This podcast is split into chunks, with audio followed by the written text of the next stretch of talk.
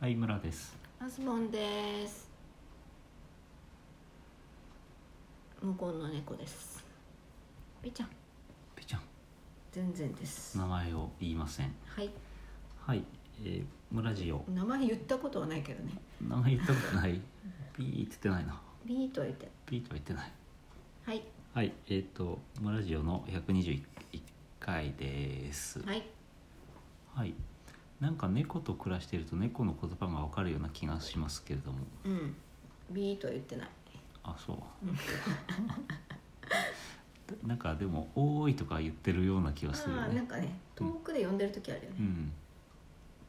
なんでもないんだよね行くとね大体何にも何でも、まあ、なんかある時もあるね「開けてくれ」とかああまあうんそういう時はいいんだけど、大体なんでもないまあなんか「おかえり」的なことを言って帰ってきたからなぜてくれるだろうみたいなあうんすごい文句を言ってる時はあるねあ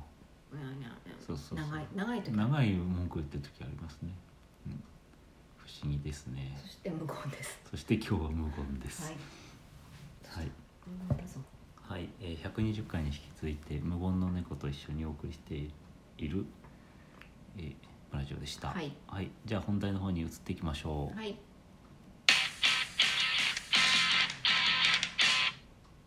はいはい、ということでシングルを使ってみた使いこなしてみましたさて、えっと、今日はあの「マトリックス」の話をしていこうかなと思ってるんですけど、お映画うんマトリックス」ってすごい面白かったですねあれ99年にうんあの公開された SF 映画の傑作「マトリックス」なんですけど、うんまああの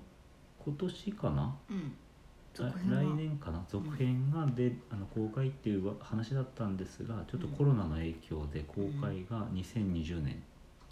だから再来年うんにえ延期になると。うんえっとうんじゃあ撮影できなかったりな撮んか影ができなかったということがあるそうですねちなみにモーフィアスの人は今回出ないとあそういうえいないのことで、ううんんなんかそあでのもおおえっ、とちょっと詳しく見てないんだけど、うんえっとちょっとこう前の時代みたいな感じあモーフィアスという人物は出てくるけど、うんまあ、若い頃のモーフィアスみたいなのが出るのではないかとかそういうあれなんだ続編っていうよりは「あのスター・ウォーズ」みたいにエピソードゼロじゃないけどこああそれは分かんないなちょっとよく調べてないんですけど、うへえまあ気になるなすごくよく調べてないながらちょっとまあ気になったことがありまして、うんもう皆さん知ってるかもしれないですけど改めてちょっと今日は話したいなと思ったんですけど、はえっと「マトリックス」の監督は確かウォシャウスキー兄弟だったと思うんですが、うえっんと、実はウォシャウスキー兄弟っていう映画監督はもうこの世にいなくて、うんえっと代わりに、うんえーまあマトリックス4」うんの監督は、えー、とウォシャウスキーラナ・ウォシャウスキーという人が担当するとうんいうことになったとうんなんか親族いうことなんですけうんど、これなんじゃろうなと思って調べてる中で、ウォシャウスキー姉妹っていううんあの名前が出てきて、うんなんかますます混乱を極めたんですが、うんいっぱいいんのいっぱいいるのではなくてウォシャウスキー兄弟とウォシャウスキー姉妹は同一人物なんですが。うんえっと姉妹このウォシャウスキー兄弟だった方々が、うんえっと、トランスジェンダー女性だうんということであの結局私たちは女性なんですようというんことを表明しまして、うんえっとまあ、以前ローレンスと言われていた人はラナにうん名前があ変わ解り明してるんだアンドリューという方はリリーとうんになって。うん二人揃ってまあ、ローレンスとアンドリューのオシャウスキー兄弟は、えー、とラナリリーというオシャウスキー姉妹うんとうんなったって大変ですけど、うんはい、なったんですねへえすごい今回はそのそのうちの、まあ、コンビを、まあ、解消しましてえマトリックス4については姉のラナ・オシャウスキーうんという方が単独で脚本と監督を務めるおおというソロ活動ソロ活動だそうですね、でラナさんは1965年生まれの55歳とうんうんことで、えー国籍はアメリカ、はアメリカい、ですは配い偶者もいらっしゃると、ほだそうですようへえ知らなかったはいでちなみにこの人たちはやっぱりこの「マトリックス」っていうのがすごくヒット作になってるんですけど、うん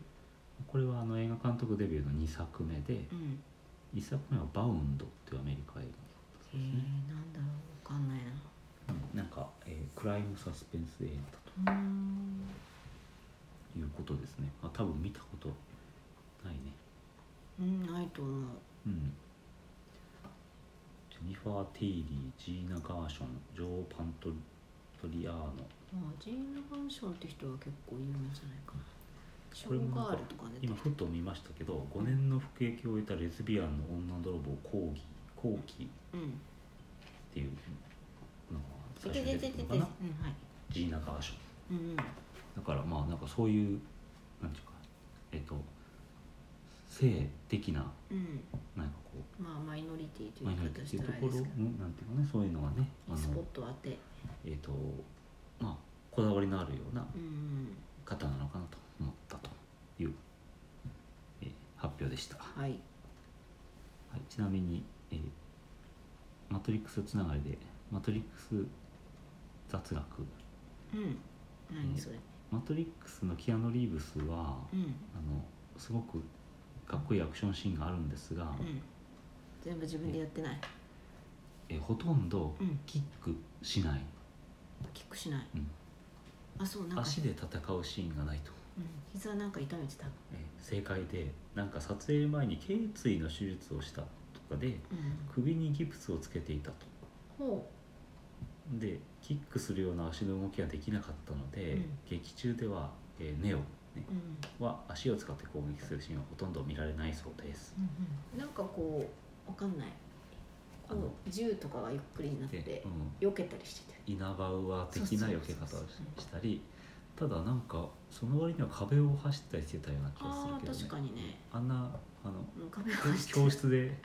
練習しましたけど、ね、壁を壁を ちょっ走とやる、れんじゃないかね、やったんあでもあれはキャリー・アンモスの方なのではないかと あのかっこいい女の人そうね黒いコートとあかそうをそう着てそううんトリニティトでリすニね、ティねえーへえ治ったんかねまあ治ったでしょうこの人は結構しょっちゅう怪我をしてるらしいですね、うんバイクに乗る人だったっけかわかんないそれドラマのイメージかあ映えっと画のイメねージネオネオの話ね怪我をするっていうのが、はい、はいそんな感じでございました今回キアヌは出るの批判のは出るんじゃないへえそうなんだうんはいうんはいはいはいいいですかいいですはい残りの時間で、何かえー全然違う話題にああそうなのマトリックスネタ終わりならまあいいやはいマトリックスネタ深めてもいいんですけどね、まあもう何でもちょっと猫がなんか最近のニュースで、はいえっと、コロナの関連のニュースですけどうんあの、ね、コロナの治療にメタノールが効くとして世界中で拡拡散されてそれを飲んだ世界中でまあツイッターとかね、そういう誰が SNS やったのそして飲んだ人の509 5900人が入院800人が死亡60人が失明ひどい、という話がありましうん、た、誰がこんな広めちゃうのこれひどいなって話ですけど、うんえっとメタノールってう飲んだらダメだよって学校の時に習ったんだんなったうん私全然覚えてないんですよ、なるほうんいやどこれをしてそのうんなんか習っ学校でやるそんな知識も知らない人たちがうんうん具合が悪くなって愚かななりとかってことを言い言うのではなくて、うんえっと、ずっと前に、えーまあ、ちょくちょく話に出てくる、えー何のためにお勉強をするかと いうのの一つの答えなんじゃないかなと思っていたわけです。なると理科の時間にメタノールは、まあ、飲んだら目が潰れるから飲む飲んではいけないと。ほどねうんうんそれは科学の実験とかでできるんだけど、えっと、お酒に含まれてるのはエタノール。うんうんで、えーでまあであってそれはまあそれなりの濃度だったら飲んではいいんですけど、うんメタノールは毒ですよってことを習って、その目が潰れるからメタノールと目覚えると目ってなんかそううんなるほどそういうふうに、えっと、学校で習いましたので、まあ、そういうのを知っていれば飲まない飲まないよねっていう話なんだけど、まあ、そういうこう自分を守るためにもお勉強は大事なんでしょうねって思ったよという報告ですそして医薬品会社さんか何かのサイトを見てみましたらすげえ面白い話がありまして、うんメメタノール中毒の治療法タノール中毒つまりメタノールを飲んでしまったよたくさん、ああ誤飲じゃないけこどういううんそうそうやばいってなった時にその時にどうしますかとうんなんか治んので、えーとまあ、接種1時間後以内は1時間以内はは、まあ、は履かせましょうと、あはいうんはいあはいとはその胃の洗浄をうん行いましょうと、こうなるべく体に吸収されないよそうにそう出す出すって、うんだけどそれからあとはどうするかというところでどうすんのエタノールを投与するえー、なんか中和するのなんかできるのでなんか酒を飲めってことですかねうんでこれはエタノールを投与するとメタノールの分解が遅れると毒のあーお酒の方を先にあれしてくださるとそうそうで、えっと、メタノールっていうのは分解して「アリ」って書くんで偽酸うんになってその偽酸っていうのはさまざまな有害な症状を引き起こすギさんうんうんそうでその偽酸になるのをな少しでも遅らせるために、うんえっと、アルコールを飲ませるうん投与注射するとうんまた透析をすると偽酸かなんか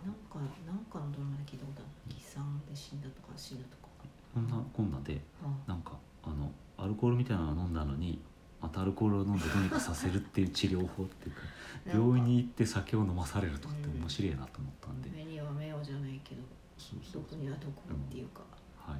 はいそんな豆知識を、それを覚えるよりもエタノールを飲むなってえ話でっす、と、メタノールは飲んではいけませんメということでしたので気をつけてください。はいなんかあれですね